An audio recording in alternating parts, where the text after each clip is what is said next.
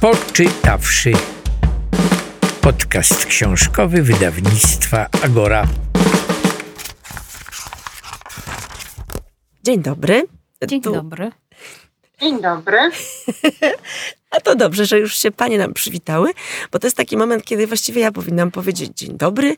Tu poczytawszy podcast książkowy wydawnictwa Agora.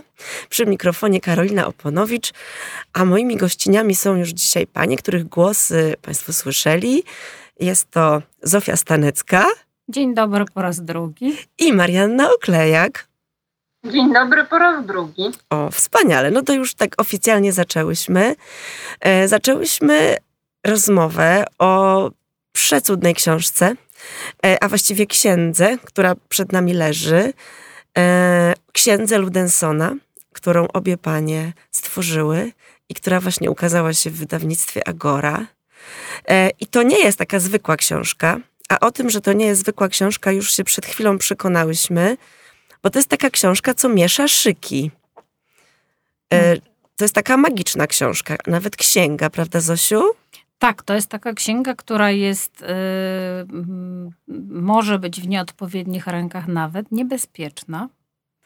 Y, I na pewno jest to księga, w której są zaklęte różne żywioły, które y, w niepowołanych rękach, a czasem nawet i w powołanych, mogą wysypywać się z pomiędzy kartek albo wysnuwać się z pomiędzy kartek i powodować na przykład y, nagłe burze albo nagły właśnie. szum w transmisji.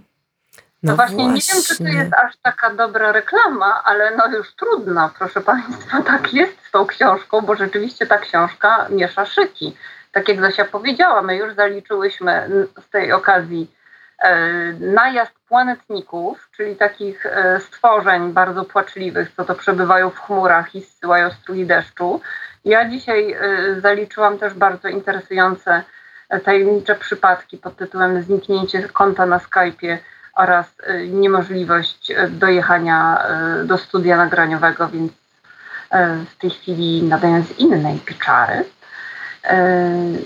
Zatem ta książka naprawdę może wytworzyć skutki nieoczekiwane. Jeśli będą Państwo słyszeć taki szum, to może to być szum morza. A może to jest oddech piachochrupa. Właśnie. Mm. To jest, to, to jest właśnie ta niespodzianka, albo te, te niespodzianki, które nas czekają, kiedy zaczynamy wchodzić do księgi Ludensona, no bo to jest właśnie taka książka, do której się wchodzi, a nawet wręcz wskakuje. Bo jak ja ją przeczytałam pierwszy raz, już całkiem e, dawno temu, zaraz powiem dlaczego, to miałam takie wtedy przekonanie, że to jest idealna książka, która e, spełnia wszystkie kryteria książki tak zwanej familijnej. No bo tak, rzecz się dzieje nad morzem. Zaczyna się od tego, że mama z dziećmi przyjeżdża e, do jakiegoś tajemniczego miejsca. Pojawiają się jakieś dziwne stwory. E, Wszystko jest inaczej niż miało być. E, Są pościgi. Są mm, postaci, które y, no, mm, w takim codziennym życiu, jak się nie ma wyobraźni, to się nie spotka. E, No i oczywiście jest gonitwa i są też tacy odjechani bohaterowie, ale są też tacy całkiem zwyczajni bohaterowie, którzy się znajdują w odjechanych sytuacjach. Więc czy taki był wasz plan, żeby stworzyć książkę y, mm, familijną Co się zowie? Y, To ja może powiem tak, początki księgi Ludensona, y, tej, którą możemy wziąć do ręki, no bo początki tej księgi Ludensona, o której mowa jest w księdze Ludensona, y, to one są, te, te, te, pra, pra, pra, pra, pra początki, to one są zakorzenione w czasie dawno, dawno, dawno temu, kiedy na dalekiej północy Szwecji żyły lodowe olbrzymy. Natomiast początki księgi Ludensona autorstwa Zofii Staneckiej Marianny Oklejak, y, one y, są zakorzenione w miejscowości Jastrzębia Góra, w bardzo konkretnym domu, który nazywa się Jaskółka. Jest to dom, który jest miejscem akcji książki. Jest to właśnie ten dom, do którego przyjeżdża mama z czwórką dzieci. Mm, Ale jest to też dom, w którym ja w swoim czasie pomieszkiwałam poza sezonem. Dom, który trzeszczał do mnie okiennicami, szemrał kornikami przesuwającymi się za ścianą, szumiał wiatrem nadmorskim, sypał piaskiem szeleścił, wydawał odgłosy i jest to dom, w którym naprawdę jest zamknięty, tajemniczy pokój, tak jak i w książce. I ten dom któregoś pięknego dnia po prostu y, poprosił mnie tym swoim szumem i szczękaniem o opowieść. A ja sobie myślę, że taki dom to zasługuje na taką opowieść, którą może czytać każdy. Po prostu. I, y, i ten zamysł był może ja sobie go nie formułowałam w głowie, że to jest taki zamysł, że to ma być familijne, ale że to ma być taka opowieść, która y, ucieszy każdego. I małego, i dużego, i że jak duży będzie czytał małemu na głos, to też znajdzie dla siebie jakiś smaczek, który mu się spodoba a jak mały będzie e, tego słuchał, to z kolei nie będzie miał poczucia, że to jest takie za duże dla niego, czy niezrozumiałe. Czyli na pewno był taki zamysł, żeby każdy, kto tam zajrzy, żeby znalazł coś dla siebie. Trochę jak w tajemniczej bibliotece, gdzie można pogrzebać, wygrzebać właśnie jakiś taki własny skarb. No i zresztą pojawia się w, w tej powieści biblioteka tajemnicza, która nie, wie, nie wiemy do końca, czy ona jest prawdziwa, czy nieprawdziwa, ale w powieści jest prawdziwa.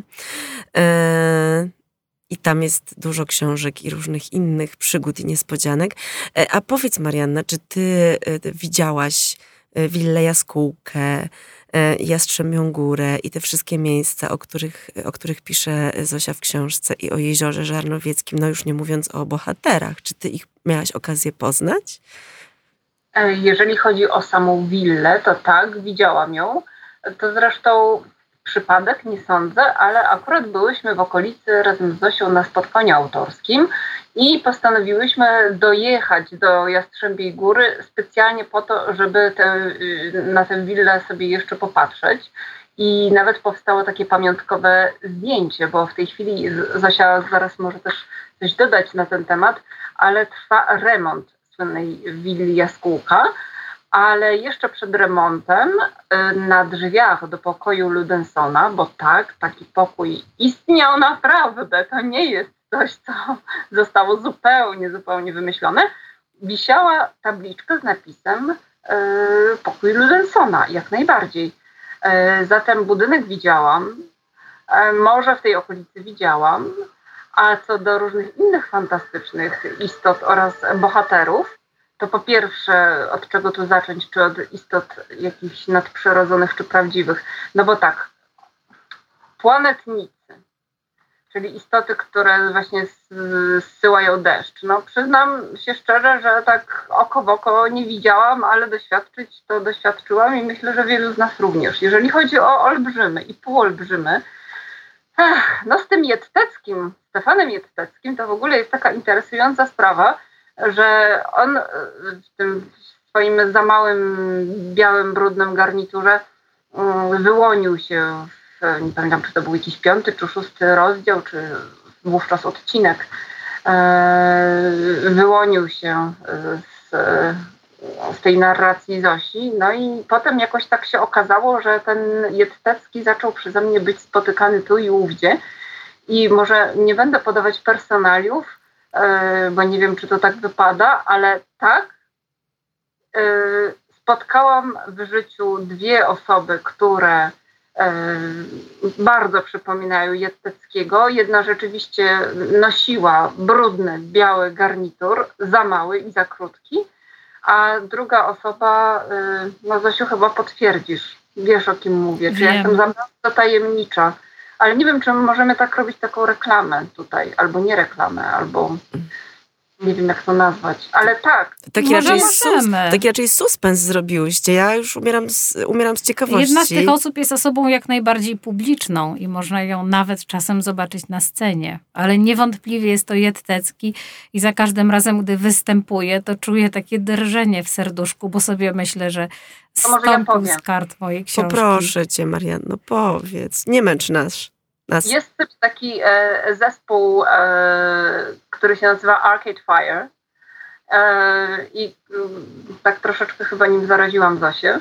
No i frontman tego zespołu, który się nazywa Win Butler, wygląda wypisz wymaluj jak Jestecki. To znaczy ileś lat wcześniej on nie wyglądał zupełnie jak Jestecki, poza tym, że miał mm, gabaryt odpowiedni. Wzrost. Tak, ale on był jeszcze w pewnym momencie taki troszkę szczuplejszy, ale lata mijają, no i jednak wraz z upływem lat nabiera się tego gabarytu.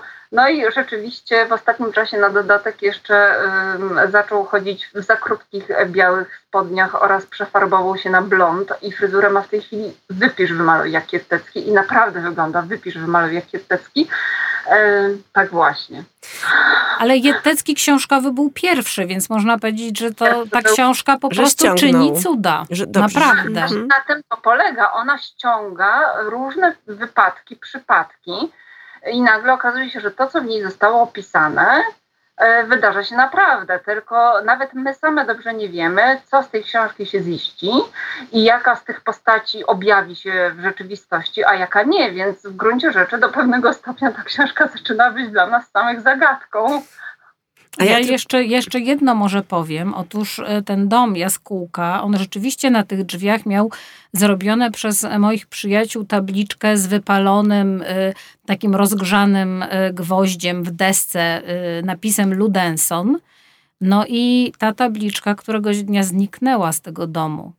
Kto się zabrał. O, o. A to naprawdę był po prostu kawałek drewna z napisem Ludenson. Więc no, no nie jest to chyba przypadek. Nie, ale to mógł być jakiś psychofan Ludensona, bo Może. przecież, o czym już wspominałyśmy, y, pierwsze wydanie Księgi Ludensona pojawiło się w 2013 roku. Dobrze tak mówię? Mi się wydaje. Tak, i e, być może już od tamtego czasu grono psychofanów Ludensona gdzieś tam funkcjonowało. A ja tylko dodam, bo jeśli Państwo słuchający nas myślą, że my tu się naśmiewamy z um, Jeteckiego, nie, nie, nie. Jetecki nie. wydaje się na początku czarnym charakterem, ale jak go poznajemy, to już zmieniamy zdanie na, na jego temat. Ja bym, ono, ja bym powiedział... Wnętrze troszkę. Jakie, jakie ma wnętrze? Pluszowe. Pluszowe, o tak. Tak, on ma pluszowe wnętrze, a poza tym on jest takim y, sztandarowym przykładem y, y, przemiany bohatera. Mhm. Ale ja nie powiem pod wpływem czego. Nie, nie, nie. To... No, nie, nie, nie, tego nie powiemy, ale powiedzmy sobie szczerze, to jest z jednej strony przemiana, ale z drugiej strony on chyba od początku jakoś tak no, nie za bardzo był stworzony do tego planu podboju świata ale się bardzo starał. Ale o tym, w jakich e, etapach to przebiegało, to może już rzeczywiście nie będziemy spoilerować. Nie, nie, nie, Marianna, właśnie już chciałam powiedzieć stop, stop, bo spoilerujesz. Um, spoilerujesz zdecydowanie, ale myślę, że już łatwo się zorientować, że to jest z jednej strony e, no, taka realistyczna historia e, polsko-nadmorsko-wakacyjna, ale z drugiej strony pojawiają się takie motywy fantazy. E, i motywy fantazy prosto z takiej mitologii nordyckiej. Nie wiem, czy ja to tak mogę określić, Zosiu? Tak, tam się na pewno pojawiają y, różne postaci i stwory z mitologii, y, szeroko pojętej mitologii skandynawskiej. Y, one się tam pojawiają trochę dlatego, że ja bardzo kocham morze, a trochę też dlatego, że moja najbliższa, pierwsza bym powiedziała, przyjaciółka życiowa. Poznałyśmy się jak miałyśmy 4 lata. Mm, w pewnym momencie wyjechała do Szwecji, zamieszkała w tej Szwecji. E, jej też zawdzięczam e, sprawdzenie wszystkich szwedzkich słów pojawiających się w książce. Mm, ja nie ukrywam, że ile razy jestem nad polskim morzem, szczególnie w Jastrzębiej Górze, która jest takim miejscem najdalej wysuniętym na północ Polski. Więc jak sobie stoję w tym najdalej wysuniętym na północ miejscu Polski, to sobie myślę, że tam za tym morzem mieszka moja przyjaciółka.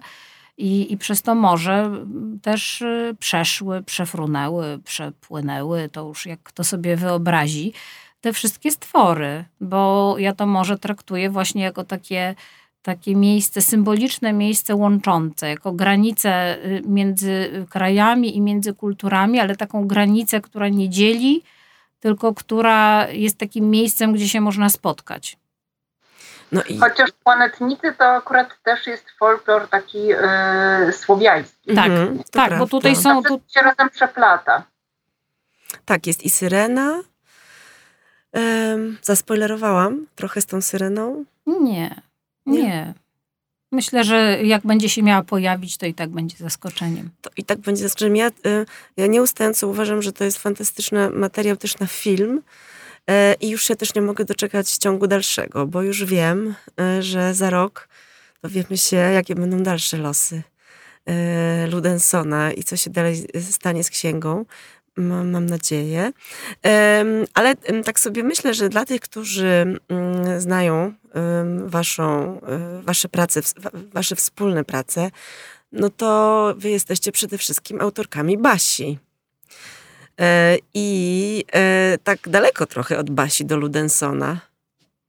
Mm, o tyle nie wiem, czy daleko od Basi do Ludensona, bo myślę, że te elementy w Ludensonie, które są właśnie takie osadzone tu i teraz, to one y, są trochę basiowe, w tym sensie, że ja, y, kiedy piszę, zawsze bardzo pilnuję, żeby historie, które opowiadam, były prawdziwe, żeby można było się w nich odnaleźć, y, żeby to, co tam jest prawdziwe, to żeby żeby emocje, krótko mówiąc, które przenikają historię, żeby emocje, które czują bohaterowie, były prawdziwe. I myślę, że to, y, co czują y, bohaterowie dziecięcy księgi Ludensona, y, mogłoby być też czymś, co mogłaby czuć Basia. Basia rzeczywiście jest taką opowieścią z założenia bardzo realistyczną, czyli tam nie pojawiają się elementy fantastyczne, ale uważny czytelnik y, znajdzie takie fragmenty w Basi, w których ona na przykład porozumiewa się z Miśkiem, z Dziśkiem. I to jest, myślę, ten łącznik z tym światem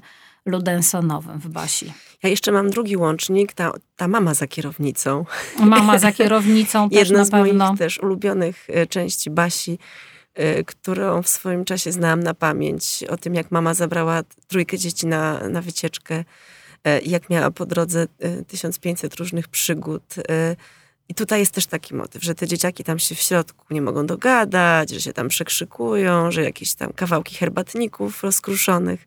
To ja może tutaj dodam, że akurat to jest element bardzo autobiograficzny. Ja mam trójkę dzieci, nie czwórkę, ale mam też psa. E, I e, e, tu jest rzeczywiście łącznik, dlatego że przygoda opisana w Basi i podróży, ta przygoda, kiedy mama zabiera dzieci na wycieczkę w góry, to tak naprawdę była moja podróż z moimi dziećmi, psem i moją mamą właśnie do willi Jaskółka nad morzem. Tylko ja miałam jeszcze na pokładzie, przepraszam bardzo, zwracającego treść żołądka psa. Więc, e, ale też urwałam rurę wydechową. I też, e, i też ją wiązałam na rajstopę. Znaczy ja szczerze mówiąc urwałam cztery razy w życiu rury wydechowe w trzech różnych samochodach. I dlatego następny samochód, jaki kupiłam, tu będzie, uwaga, e, wielka reklama pewnej filmy, ale trudno. Następnym samochodem, jaki kupiłam, było Volvo, stare, bo stare, ale pomyślałam sobie, że przynajmniej nie zardzewieje i nie odpadnie mu rura. Myślałam, że powiesz, że kupiłam samochód bez rury wydechowej. Nie, no nie kupiłam samochodu bez rury wydechowej, to, to nie. Mhm. Kupiłam, kupiłam taki, który przynajmniej nie zardzewieje. Ale rzeczywiście podróż mamy z dziećmi jest, rzecz, jest takim elementem, który łączy i Księgę Ludensona i Basię. Mhm. Marianna, a twoim zdaniem y, jakie są elementy łączące, oprócz oczywiście twojej kreski y, i Zosi języka? Ojej, ja nie wiem, ja nie mam pojęcia, nie umiem tak przeanalizować, ale muszę przyznać, że generalnie jestem raczej kiepska w analizowaniu E, własnych utworów i to e, wolę zostawić komuś, e, komuś z zewnątrz. Po prostu akurat każda nowa rzecz, nad którą pracuję, jest rzeczywiście dla mnie nowa. To znaczy też do tego stopnia, że na przykład jakkolwiek jakaś tam moja kreska jest rozpoznawalna, to jednak to nie jest powtórzenie jeden do jednego stylistyki z Basi. Mhm. No tak, to, to z całą pewnością. Rzeczywiście też te ilustracje są inne. Cała, cały charakter też grafiki w Ludensonie jest inny niż, y, niż Basiowy. Jest taki bardziej mroczny. No i też dzieci są starsze, no już nie mówiąc o tym, że mamy zupełnie innych bohaterów, także tych potworniastych. E, więc to, to też oczywiście pokazuje, jak wszechstronne i jak, jak, jak różnorodne rzeczy robisz. A powiedz, czy, czy ty to policzyłaś może? Zaraz zapytam o to samo Zosię, czy ile książek zrobiłyście już razem? Nie, nie wiem. Bo tak w dziesiątki, nie? Ja kiedyś y, obliczałam to, w tej chwili nie pamiętam. Wiem, że w sumie ja napisałam y, ponad 100 książek, przy czym część to są opowiadania w jakichś tomach zbiorowych oraz małe książeczki o Basi i Franku. I przypuszczam, że przynajmniej 50 z tego to są, albo może i 60 to są różne książki basiowe, dlatego że samych takich regularnych baś pojedynczych to już jest chyba 36. E, więc jak się do tego doliczy wielkie księgi, książki o Franku i też wcześniej powstawały jakieś ćwiczeniówki czy kolorowanki, to myślę, że no, z Marianną to myślę, żeśmy przynajmniej z 60 książek zrobiły razem. czy to oznacza, że. Ja nie już... mam dość wcale. No właśnie, no właśnie, ale czy to jest tak, że już teraz to nawet nie musicie, porozumiewacie się bez słów i w zasadzie już Marianna rysuje, a ty piszesz y, jednocześnie i potem się okazuje, że to o tym samym robiłyście? No może aż, ta, aż tak jeszcze nie, ale zdarzały się takie momenty prawie telepatyczne, kiedy e, rzeczywiście okazywało się, że ja wymyślałam, jak ma wyglądać jakiś nowy z bohaterów wprowadzony do którejś tam części i okazywało się, że dla Zosi to było trafione w 100% i to jest oczywiście super miłe. Ja uwielbiam to, jak Marianna rysuje, ale uwielbiam to dlatego, że z jednej strony za każdym razem nowy bohater jest dla mnie zaskoczeniem, a z drugiej strony właściwie zawsze jest tak, że on jest jakoś bardzo blisko tego, co ja miałam w głowie, kiedy go wymyślałam. No Jettecki jest tu absolutnie idealnym przykładem, podobnie zresztą pod inspektor Budzisz, E, oraz wpatrzona w niego posterunkowa Karolina. E, natomiast w przypadku Basi rzeczywiście parę razy zdarzyło się tak, że to trafienie było takie e, szokująco idealne. To dotyczy na przykład babci Krystyny, babci Basi, gdzie ja opisałam dosyć, powiedzmy w miarę szczegółowo opisałam dziadka Henryka, natomiast y, z babci Krystyny głównie opisałam jej charakter, natomiast ja bardzo dobrze ją widziałam, nawet widziałam w co ma być ubrana i jak Marianna przesłała mi pierwszy szkic tej babci, to ja y, nie ukrywam, y, jako osoba o silnych emocjach, prawie się popłakałam ze wzruszenia przed tym monitorem. Naprawdę, bo miałam poczucie, że Marianna po prostu wyjęła mi tą babcię z głowy i zobrazowała. Także y, dziękuję. Cofając się do tego pytania o to, co łączy, no to teraz mam taką myśl, o, że, jednak, że jednak są elementy nadprzyrodzone. nad jednym i drugim, tylko że te elementy nadprzyrodzone w Ludensonie są nazwane bardzo wprost, bo są to istoty e, nieludzkie, nadnaturalne, a w przypadku Basi to e, ten element e, nadprzyrodzony to jest właśnie ten rodzaj porozumienia, który pozwala nam właśnie tworzyć kolejne, kolejne publikacje basiowe. A zdarzyło wam się kiedyś pokłócić? Nie, chyba. Zdarzyło się? No jejku. Nudno, nie? Bo wydaje mi się, że, że tak. nie. Znaczy, jak to w każdej ludzkiej relacji są między nami emocje, ale ja sobie nie przypominam kłótni, a już na pewno nie było między nami żadnej kłótni takiej twórczej, bo ja myślę, że y, ta współpraca jest też dlatego dobra, że my sobie bardzo nawzajem dajemy taki y, taką wolność, tak? Czyli takie mamy zaufanie tak. do siebie i właśnie tak. dlatego myślę się tak dobrze spotykamy, bo też mamy zaufanie do tego, że ta druga osoba wie, co robi. I ja na przykład bardzo lubię, jak napiszę jakiś tekst, lubię go nawet jeszcze czasem przed wysłaniem do wydawcy wysłać do Marianny, żeby ona jakby mogła to zobaczyć i, i, gdzieś tam się y, tym nasiąknąć. I bardzo się liczę z czymś takim, że gdyby coś Mariannie zgrzytało, to ufam, że ona mi to powie. I ja jestem na to gotowa. Na razie nie zgrzytało, ale ja mam taką gotowość, bo, bo mam poczucie, że właśnie to musi przepływać między nami dobrze i, i przepływa. Mhm.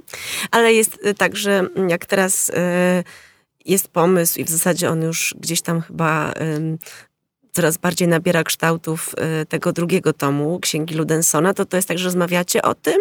Czy to jest, y, sobie dyskutujecie? Nie wiem, wyobrażam sobie, jak tam siedzicie sobie z winkiem albo z herbatką. Nie, ja na razie, raczej... ja na razie nie zdradzam, bo z kolei to, to jest taka, że tak powiem, y, od kuchni pisarskiej. Ja nie chcę za dużo powiedzieć póki co, bo trochę mam tak, że z kolei jak pomysł jest w takiej fazie krystalizacji, a ja w tej chwili bardzo dobrze wiem, o czym ma być ten kolejny tom. Wiem, jacy tam mają być bohaterowie i do czego to ma prowadzić, ale jest dużo nitek, które muszę jeszcze złapać, i wtedy istnieje obawa, że jeżeli za dużo o tym opowiem, to wtedy tego nie wymyślę. To znaczy, że to zostanie wypowiedziane za wcześnie. Więc y, mm, no myślę, że jak już y, mam w tej chwili jakby już w ogóle zapisane y, jakieś pierwsze teksty i myślę, że jak uznam, że one są tym właściwym początkiem, to wtedy na pewno chętnie Mariannie to wyślę do jakiegoś y, oglądu. A robisz sobie mm, jakieś plany, y, wiesz, czy rozrysowujesz to, czy jakieś mapy, e, drabinki? Niektórzy nie, pisarze Nie robię też, w tej chwili mm, drabinek i powiem szczerze, to będzie takie wyznanie, y, że mam tremę przed pisaniem tego drugiego tomu, dlatego że pierwszy tom powstawał w odcinkach. Ja pisałam jeden rozdział na raz na dwa tygodnie. Ja y, na dzień dobry wymyśliłam głównych bohaterów i to, jak to się zaczyna, i wiedziałam, jak to się ma skończyć. Natomiast siadając raz na te dwa tygodnie napisania rozdziału, ja szczerze powiem, bladego pojęcia nie miałam, co się wydarzy, i pozwalałam, to jest jedyna taka książka w moim życiu, gdzie ja naprawdę pozwalałam na to, żeby mnie ta opowieść sama niosła. Y, to znaczy, ta drabinka polegała na tym, że ja wiedziałam, do czego to prowadzi. Czyli ale ja chyba w ogóle bardzo piszę, jak jestem zanurzona w jakiejś historii, to bardzo piszę pod świadomością. E, I ja po prostu wtedy słyszę tych bohaterów. Jeżeli ja ich wymyślę odpowiednio prawdziwie i oni są właściwi, to oni po prostu mi mówią w głowie. To też jest kolejny element tajemniczy, tak? taki nadprzyrodzony. Mi mówią, jak mają się zachować, jak mają się nie zachować. I, i więc teraz jestem bardzo ciekawa tego procesu twórczego, no bo e, teraz nie mamy półtora roku na to, żebym ja teraz raz na dwa tygodnie wypuszczała rozdział, więc tym razem ten proces będzie musiał wyglądać trochę inaczej. No i to też będzie przygoda. Mhm. A ty, Marianno, rysujesz, jak, tak jak większość, y, właściwie chyba wielu ilustratorów w tej chwili rysuje takim rysikiem na tablecie i potem to przenosisz do komputera i opracowujesz, czy masz jakieś inne swoje magiczne triki? Ja jestem trochę dinozaurem, więc e, jakkolwiek używam komputera, to jednak pierwszy etap jest u mnie zawsze analogowy i tak samo powstawały ilustracje do Ludensona czyli najpierw powstawały e, rysunki na papierze. E, rysunki wykonane ołówkiem, zresztą jak ktoś się uważnie przyjrzy, no to w książce zauważy, że ten ślad ołówka tam jest i że można go rozpoznać. No bo ja wiem, że dzisiejsze narzędzia potrafią dać złudzenie e, pędzla, ołówka, piórka na rozmaite sposoby, ale ja jestem przyzwyczajona do tego, że musi być ołówek na papierze, że to jest jednak często dla mnie coś innego.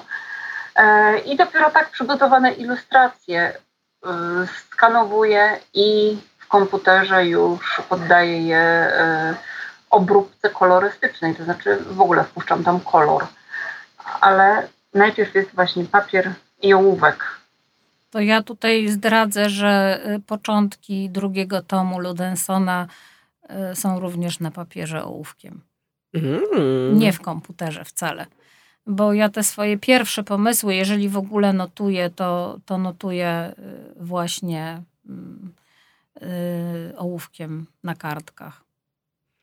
I potem to przynosisz do komputera? Potem jak, jak coś już jest takie, że wiem, że to jest to, to przenoszę. Mhm. A czasem jest tak, że no to jest znowu kolejny element nadprzyrodzony. To znaczy, ja miewam tak, że część książek, część tekstów, część zdań y, mi się śni.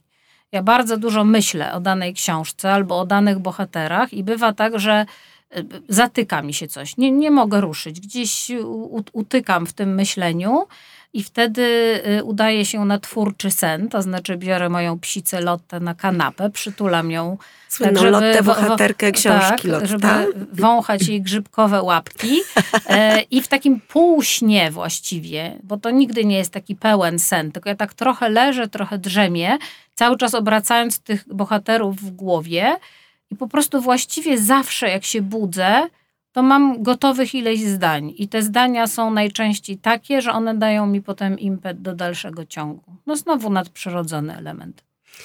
Hmm. A ty, Marianno, też tak, też tak masz, że y, czekasz na natchnienie i takie, takie się pojawiają zrywy y, z chmur, czy też z jakichś y, morskich wirów?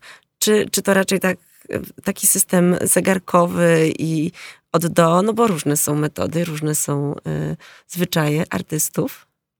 Trochę tak, trochę inaczej, ani jedno, ani drugie. O, tak a, ja też, a ja też chcę powiedzieć, że ten mój system jest jak najbardziej zegarkowy, dlatego że ja to mówię na spotkaniach z dziećmi, że jak ja się pytam, co robi pisarka, a oni mówią, że pisze. E, no więc pisanie zajmuje tylko część pracy, a wymyślanie historii i myślenie nad książką to też jest praca. Czasem tak ciężka, że ja leżąc na tej kanapie się pocę. Więc yy, yy, to jest system zegarkowy, bo ja się kładę na tej kanapie rano i ja sobie nie pozwalam o tym, żeby w tym, na to, żeby w tym czasie myśleć o tym, jakie sobie nowe buty kupię albo gdzie bym pojechała na wakacje. Tylko ja naprawdę myślę na ten zadany temat w głowie i to też jest praca.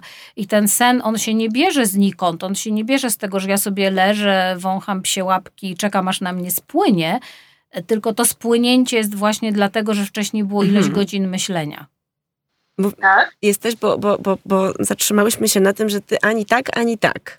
No ani tak, ani tak, no bo gdybym leżała i czekała na natchnienie, to prawdopodobnie nigdy w życiu bym niczego nie zrobiła. No, a z drugiej strony prawdą jest, że są takie momenty, kiedy po prostu pracuje się lepiej i czasem mhm. trudno jest powiedzieć, co za tym stoi, jaka alchemia się odbywa, bo to bywają momenty, które się od pojawiają i nie są od też takimi momentami na zamówienie. Mhm. E, I po prostu są. I jednego dnia coś idzie bardzo gładko i nagle okazuje się, że jestem w stanie zrobić dużo i na dodatek z dobrym rezultatem.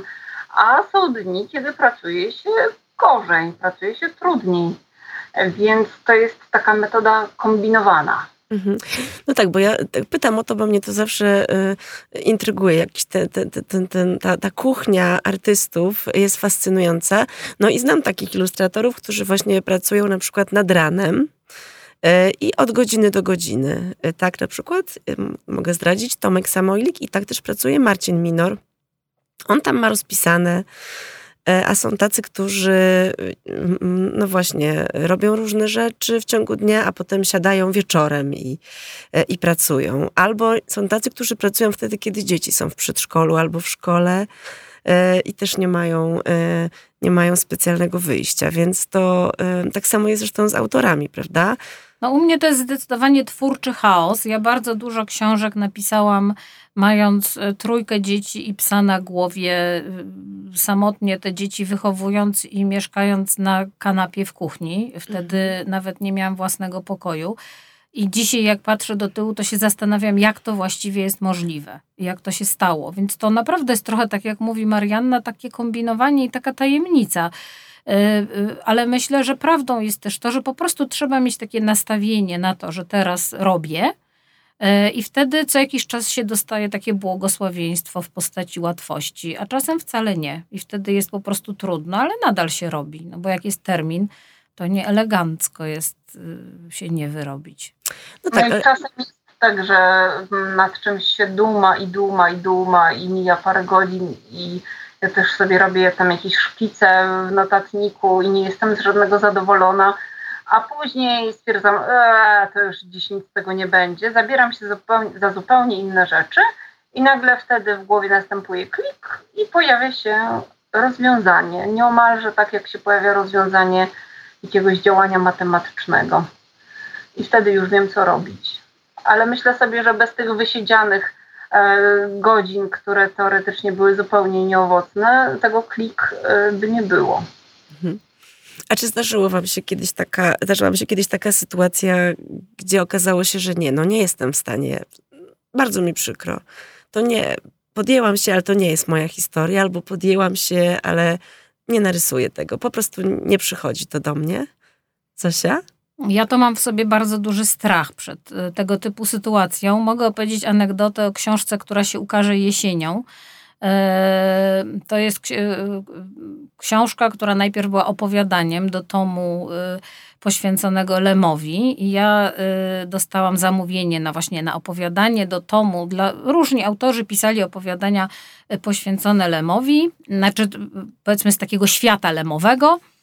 No i ja się tego podjęłam i nie byłam w stanie tego napisać. Wydawca do mnie napisała, no, że oni właściwie to chyba zrezygnują z moich usług, bo ja to piszę dla młodych, y, a to ma być dla trochę starszych. I wtedy we mnie y, zagrało święte oburzenie, że jak to? Jak to ja, jak to ja nie?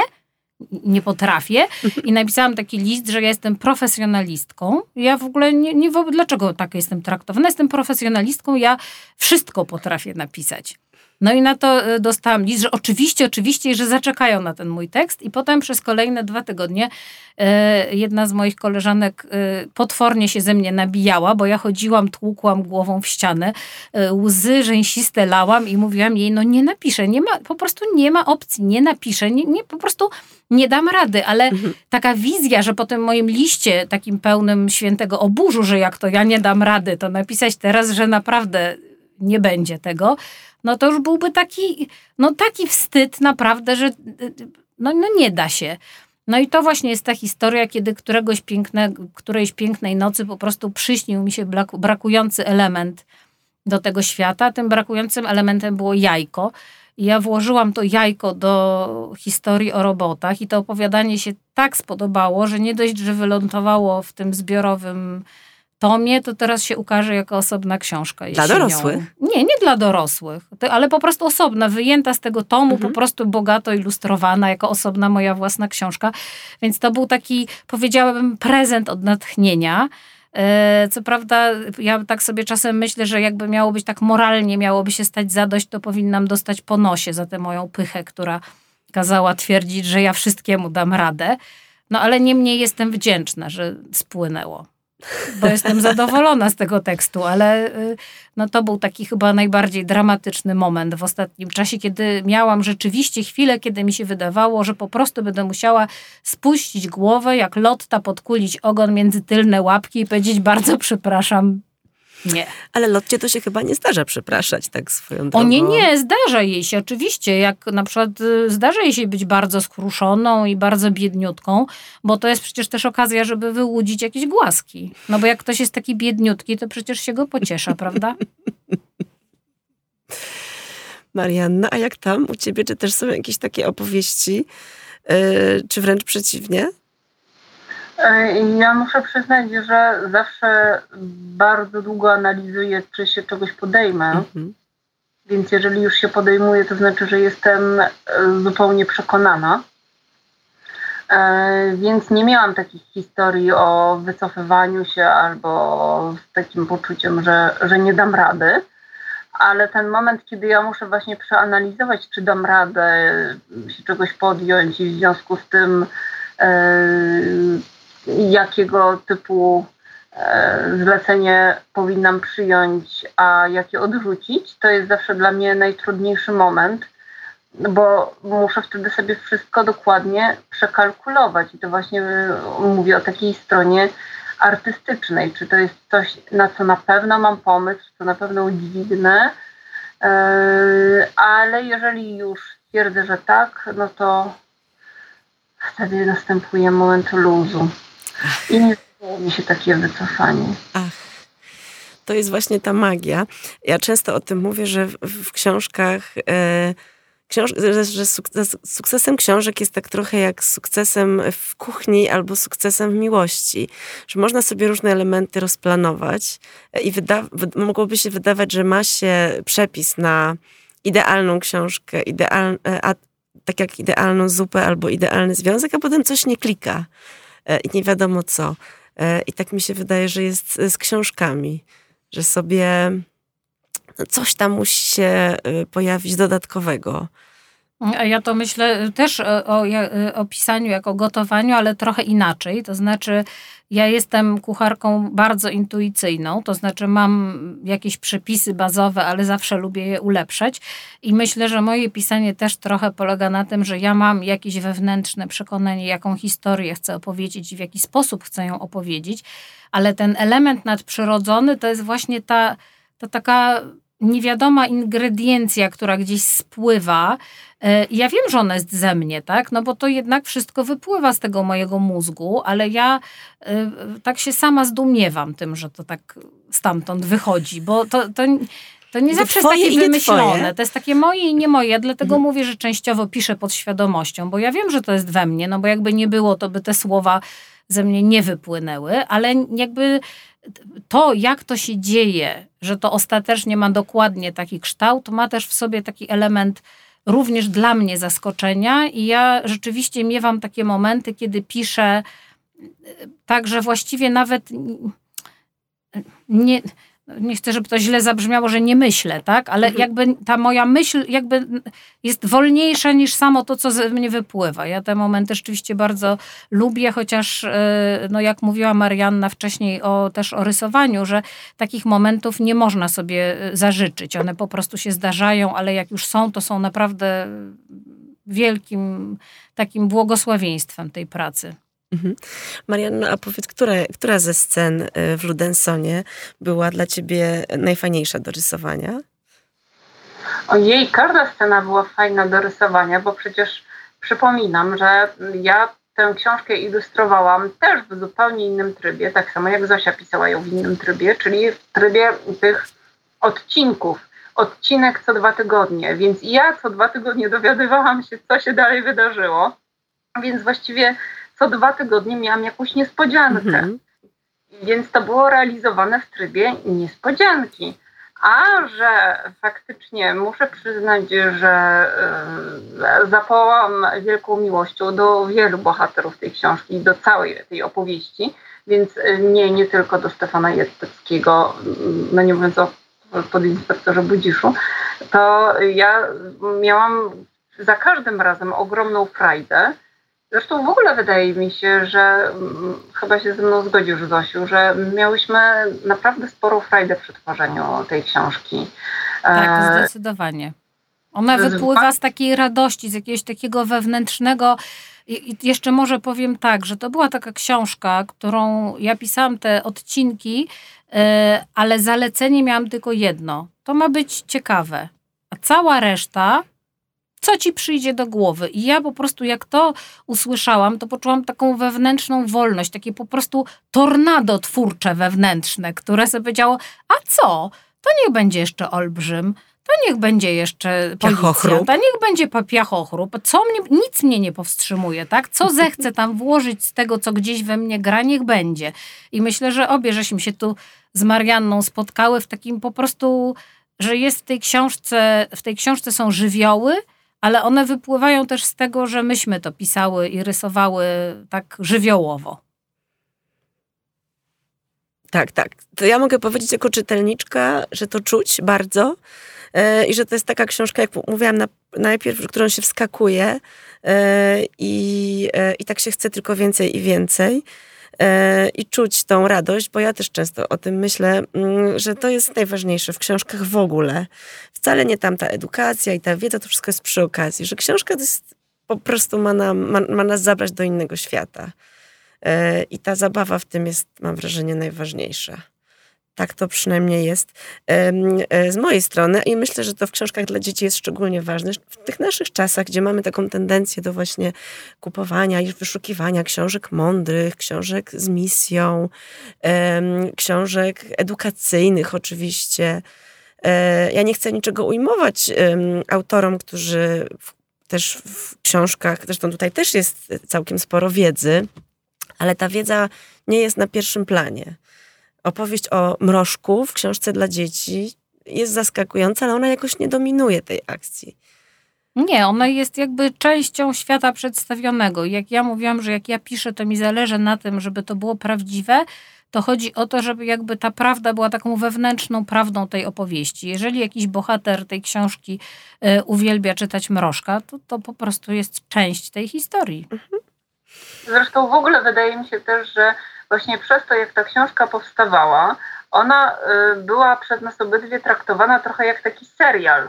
E, tak jak Zosia już powiedziała, że nie do końca było jasne, co konkretnie się wydarzy po drodze, tak jak ja właśnie powiedziałam, że co dwa tygodnie dostawałam zupełnie nowy odcinek. Więc y, ja bym tę książkę porównała do właśnie takiego dobrego serialu, bo powiedzmy sobie szczerze, albo raczej kto nigdy nie oglądał żadnego serialu dla rozrywki, niech pierwszy rzuci kamieniem. Myślę sobie, że oglądamy takich seriali e, co i róż. E, trochę lub troszeczkę, a może trochę więcej.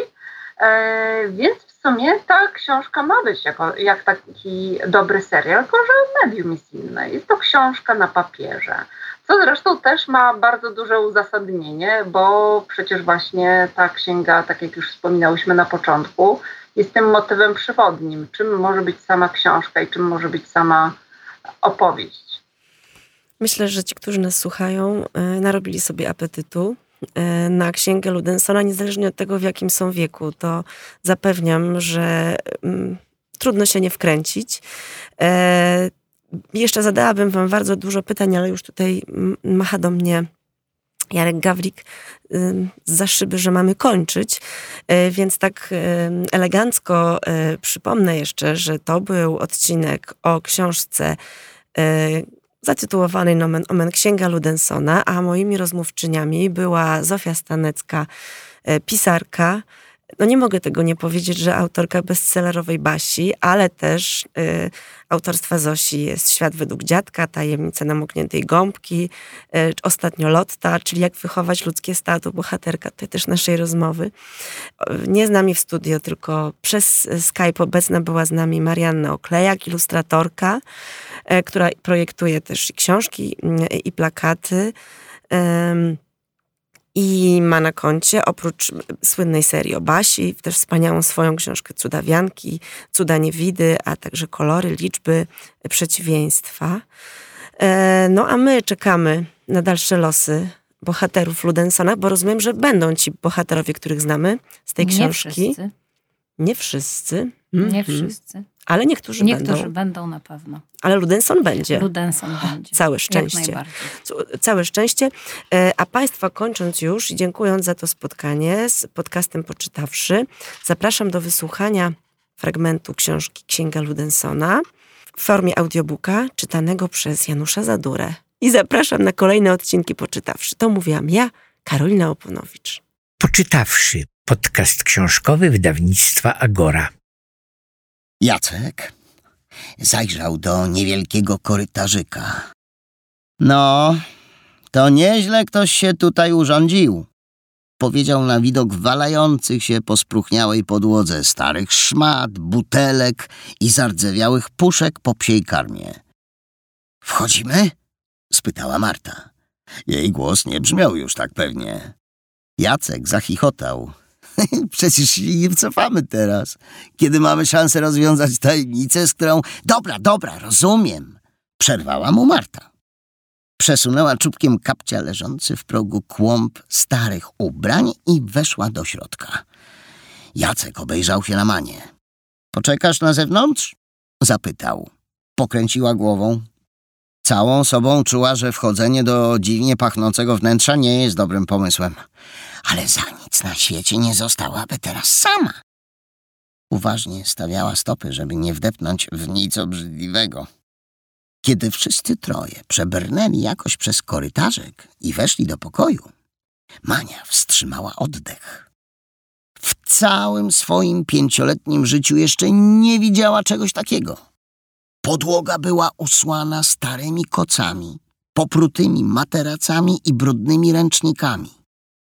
Pomiędzy nimi ktoś poustawiał kamienie różnej wielkości i kształtu. Największe śmiało można było nazwać głazami. Piętrzące się pod nimi stosy wycmoktanych kości połyskiwały blado w mroku. Panowała duchota, w powietrzu unosił się smród stęchlizny i brudu.